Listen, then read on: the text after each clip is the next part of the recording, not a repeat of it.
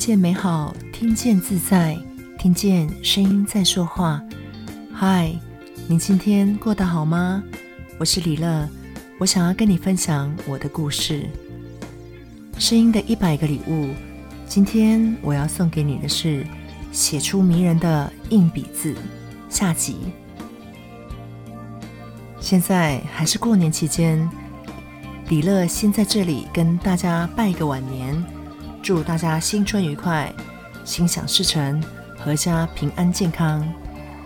上一回合我跟大家分享了写字的各种好处，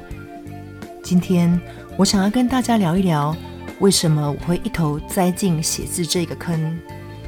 起因是因为在二零二零年十一月的时候，我加入了一个热血又热情的大家族。这个团体我们称为良师数人，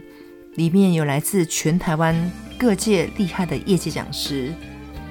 举凡你想得到的师字辈的通通都在里头，比方老师、讲师、人力 H R、 人资、人资管理，还有法师、医师、律师、呃、烘焙师，什么师都有。将大家全部串在一起的灵魂人物是杨田林老师。杨老师的教学着重在稳扎稳打，并且修炼自己的基本功，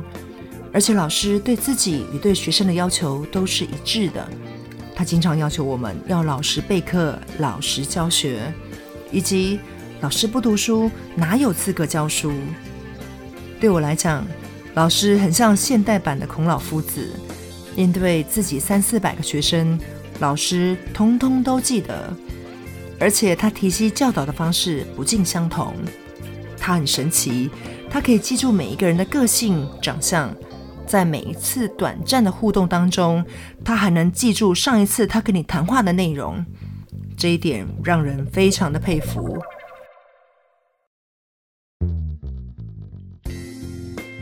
而群内的三四百个学长姐，也可以说是我见贤思齐的学习榜样，所以这是一个学习型的超强社团。我曾经参与杨老师的三天两夜的讲师训，这个课程颠覆了我对老师工作的自我要求，而从那个时候开始，如果没有好好备课，我就不敢上台教书，因为我会觉得后面有一双眼睛在盯着我。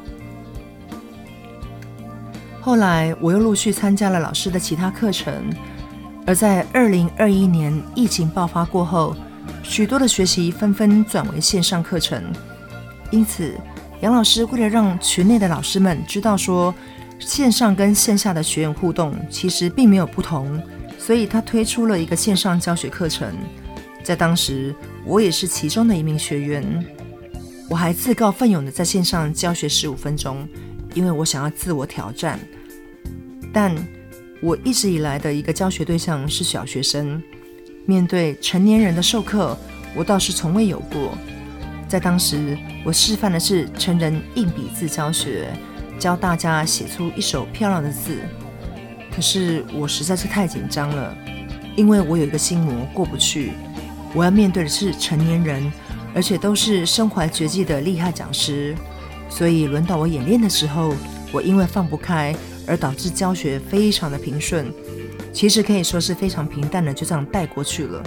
结束之后，老师跟学长姐给了我许多的回馈跟鼓励，但这个阴影始终留在我心底。隔了几天，我收到一位燕燕学姐的私讯鼓励。燕燕学姐说，现在的成年人写字的机会真的太少了，而且想写字也找不到一个信任的老师来教授，这样的课程对于离开校园很久的人其实是还蛮需要的。后来我又私讯另外一位大学姐，大学姐说不如成立线上的带状课程，由我来主导教硬笔字，有兴趣想学习的成年人可以加入。于是我又私讯了杨老师，老师希望我能够即知即行，并且挑战自己的能力往前冲刺。他勉励我，这样的举动是帮自己也帮大家，所以我在八月的时候成立硬笔字的线上课程，开始了我的第一次成人教学。每一次的线上课程前，我都会好好的备课，上课之前，我会先抓出三个重点。成人教学不必废话太多，我可以直奔主题。但不可讳言的，一开始上课，我其实还是胆战心惊，也不知道是因为我爱完美的个性作祟，还是我天性比较容易紧张。不过，每一次课程结束之后，大家给了回馈，以及学员的作业，都让我看见自己跟别人的进步。我帮大家练硬笔字，然后大家陪伴我练线上教学的功夫。老师口中的帮自己也帮大家的一个理念，真真切切的我正在实践呢。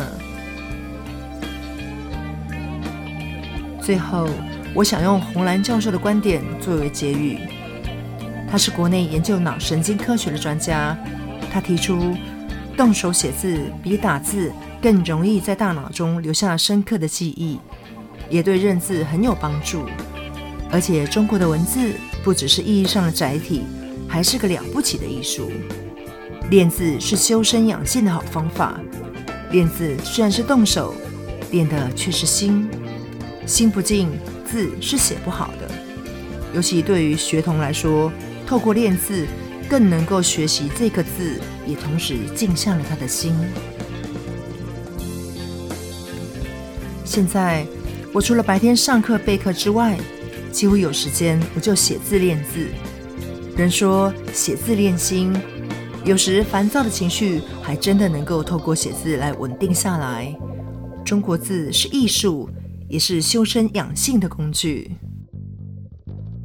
而练字就是在磨练一个人的心态，在横竖撇捺，在间距结构，在审美品味当中找到心灵的归宿，练就好心态、好心境跟好心情。各位，你心动了吗？让我们一起拿起笔来，好好写字。我们是一群热爱分享声音能量的声音艺术家，透过声音传递知识和力量，把声音当作礼物送给你。如果你喜欢我们分享的内容，欢迎你订阅我们的 Podcast， 给我们五星评分，也邀请你在 Apple iTunes 留言分享你的收获或者感动，这将是我们持续制造礼物的动力。那我们就下回见喽，拜拜。